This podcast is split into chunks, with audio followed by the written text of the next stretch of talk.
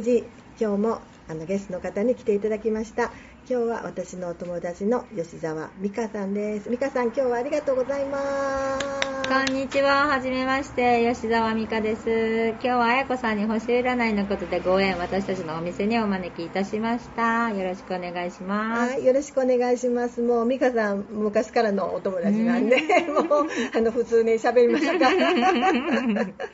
あのご縁さんすごい可愛いお店で私ももうあの来てあここはなんか子供たち集まりやすいし子供たち喜ぶお店やなと思ったんやけどなんかいつからですかね？えっ、と去年の3月からでちょうどワンシーズン終わって2年目の冬が来よあ来ますね。はい。あの私もインスタとかにね時々上げさせてもらうんやけどもハンドメイドのお店とか、はい。あと子供たち大好きな駄菓子とか、はい。うんまああのハンドメイドもやっぱりあのいろんな種類はあるけれどもなんか美香さんたちのお仲間が好きでやってるだけとか言って美香さんもねハンドメイド長いですもんね。そうですね、んもう30年ぐらい前の前職の時からやっぱりアメリカものの古着をって今の時代でこそ、ね、いらなくなったものを使ってって言いますけども、その当時からやっぱりアメリカでいらなくなった古着だとかをリメイクしてリサイクルしてっていうのをずっと続けてそれがそうですね。もう約30年近くうん時代変わって世代変わっても同じものを作り続けてるというスタイルではあります。うん。あのここのお店がなんか、まあ、小学校が近所に 3,、はいはい。3軒ぐらいあるかな、大きい。はいはい。まあ、そういう立地もあって、はい。なんかあの学校の行事としてここをなんか探検に来るとかもはいはい。はい。言ってましたもんね。そうですね。あの地域の子どもたちがおかげさまで私はピンとこなかったんですけども後の2人のメンバーが駄菓子を置こうという話がオープン当初からありましてそこから子どもたちがにぎわうようになって子どもたちの発信力がすごくてそこから学校の先生にまで行ってそれで、まあ、学校の方からも協力を得られてほしいっていうことで、はい、2年生がインタビューに来てます。2年生がやっぱりここに、あのはいお店探検みたいな、はい。はい。そうですそうですどんなことをやっぱりインタビューするの、まあ、あのどこで駄菓子を仕入れてますかとあかー。いくら売れてますかっていう中でうんさっきの話じゃないけども駄菓子だけじゃないんだよっていうことでうん。いらなくなった服とかをうんうん。一回裁断してもう一回作り直したのがこんなになるんだよっていうようなリサイクルリメイクのことについても話したらそこにすごい関心を持たれる2年生。うん。だから今度なんか持ってきたらなんか作ろうかなんていう話もしてます。うんうんでも駄菓子は喜ぶでしょう。そうですね、大人も喜ぶので、うんうんうん。ただ、あのーここにも書いてるんですけども、お金の使いすぎとうんうん。自分で計算をさせるっていうことで、うんうん。一応消費税とかも取らず、下一桁を0と5に設定してます。で100円になるように15分も20分も考えながら、足したり引いたりしながら、うん。あの一生懸命やる子供の姿、これはまさしく算数の勉強だなと思いながらね、気長に待ってます。今大人はもうねなんかクレジットカードとか、ね、電子マネーやけど、やっぱり小銭使ってはい。自分の欲しいものはい。を考えるはい。お店なんかちょっとないもんね。そうですね、やっぱりこの近所にはコンビニエンスストアしかないので、うんうんえっと持って行ったお金が足りたか足りなかったかっていうことで、細かく何十何円のお釣りがあったから、ママ何十何円使ったっていう報告はしないみたいで、出してレシートも出ない時代になっているので、そういう意味では、まあ、あのお金の使いすぎも注意してますし、もちろん自分で計算しながら、うんうん。あのさせてます。うん。はい。結構あの年代層はたくさんいますか？そうですね、まあ、1年生はまだお金の使い方がわからん。何を持ってきていいかわからないので、じゃらって出してますけれどもやっぱりここに来るがためにお手伝いをしてくる子っていうのが結構いるので、うん。ここに来るために洗濯物を畳んで10円もらったりとか、うんうん1円玉だけでもちゃんと8枚持ってきて5円のものを買うとか、1円のお金でも何かが買えるっていうものは子供たちも分かってくれてますね。うん。はい。私もあの夏休みにねちょっと、あのはいはい。星占い10円でやらせてもらった時も、なんかみんな10円握って、はい。そこの箱の中入れといてとか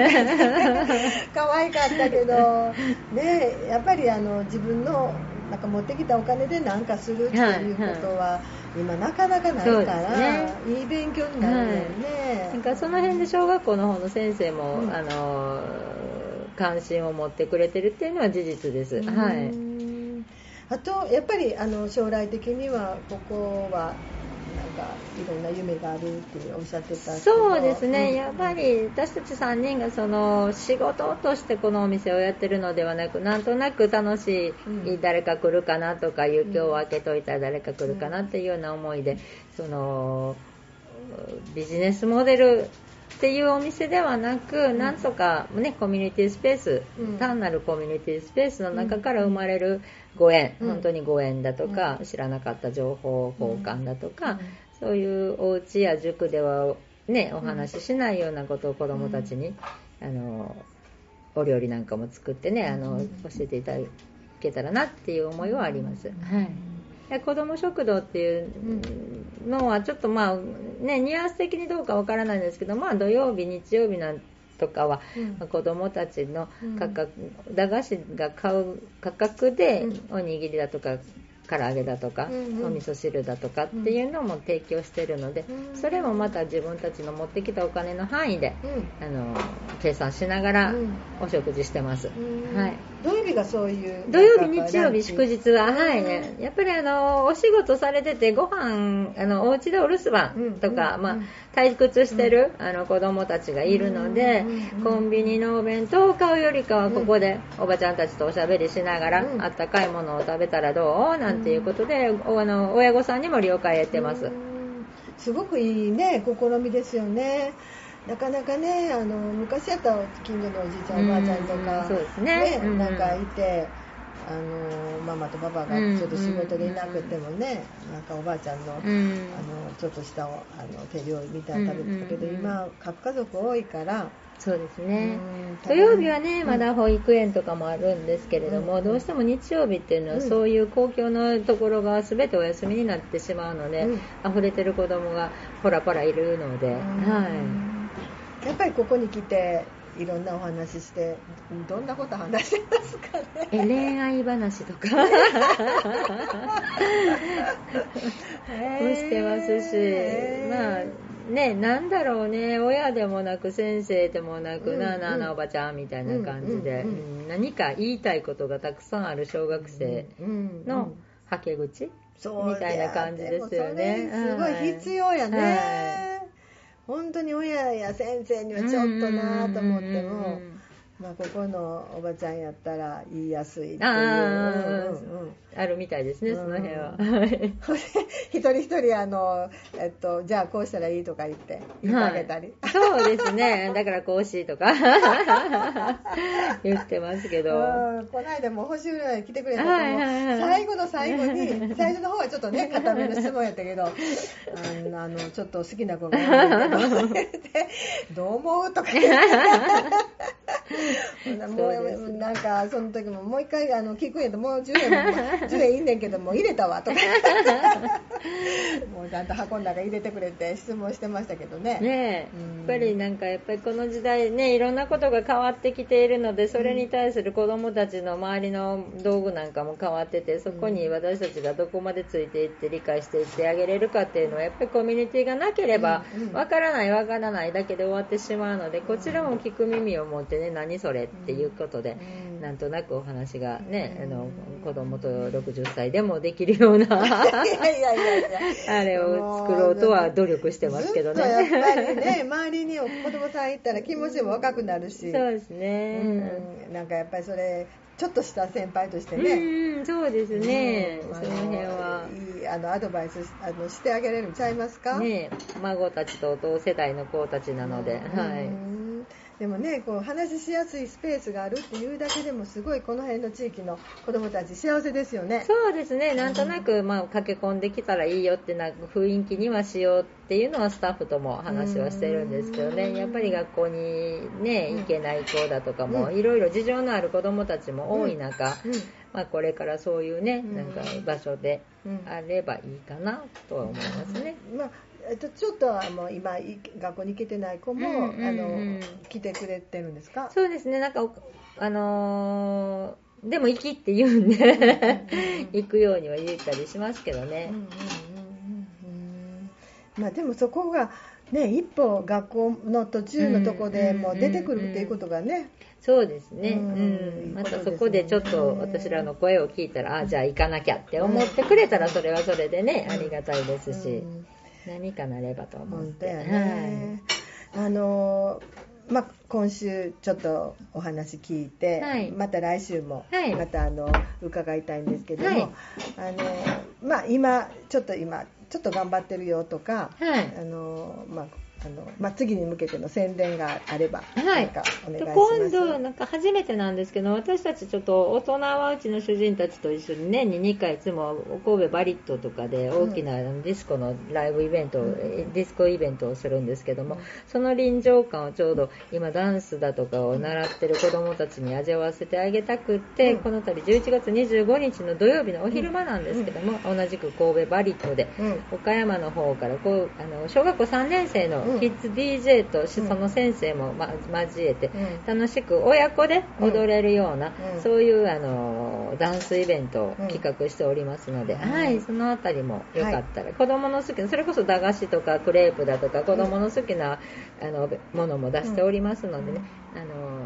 珍し珍しも三田さんに 来ていただいたら楽しい時間が過ごせると思いますのでまたよろしくお願いします、はい、じゃあ次にその、えっと、詳しい話とか、伺いたいと思います。はい、はい、じゃあ、えーと、今回は、はい、あのこの辺で、はい、あのありがとうございました。はい、ありがとうございました。また引き続きお願いします。はい、ありがとうございました。ありがとうございました。では、今週のカードをオープンしてみましょう。今週のカードをオープン。今週のカードはページオブワンドです。このカードの絵はメッセンジャーの役割を担う少年の絵が描かれています。未来に希望を抱く純粋さと、それを実現しようとする熱意を表すカードです。今週はこれからやってみようと思うことに向かって順調に歩み出せそうです。思い切って素直に目の前のことだけを見てスタートしてみてくださいね。では、今週の十二星座さんです。お羊座さん、周りの否定の気遣いを特に注意してみてください。あなたの優しい気遣いが活かされ喜ばれますよ。ラッキーカラーはピンク。お牛座さん。見返りを求めず人を助けたい気持ちが伝わり、困ってる人の助けができるでしょう。ラッキーカラーはグリーン。双子座さん。リラックスした気分で過ごせそうです。自分の好きなことを楽しむとさらにワクワクで気分が上がりますね。ラッキーカラーはレッド。カニ座さん、これまでの自分の頑張りを認めてあげてください。ちょっと自分にご褒美をプレゼントしてみてくださいね。ラッキーカラーはオレンジ。獅子座さん、今ある問題をもっと気楽に受け止めても良いようです。重大に考えてしまうと疲れてしまいますよ。ラッキーカラーはホワイト。乙女座さん、恋のチャンスがやってきそうですよ。しっかり周りを見てくださいね。このチャンスを逃さないようにしてください。ラッキーカラーはゴールド。天秤座さん。根を詰めすぎると集中力がダウンしてミスを起こしやすくなるでしょう。一旦休んでみてくださいね。ラッキーカラーはターコイズブルー。サソリ座さん。失敗は成功のもと。失敗から学ぶことはたくさんありますよ。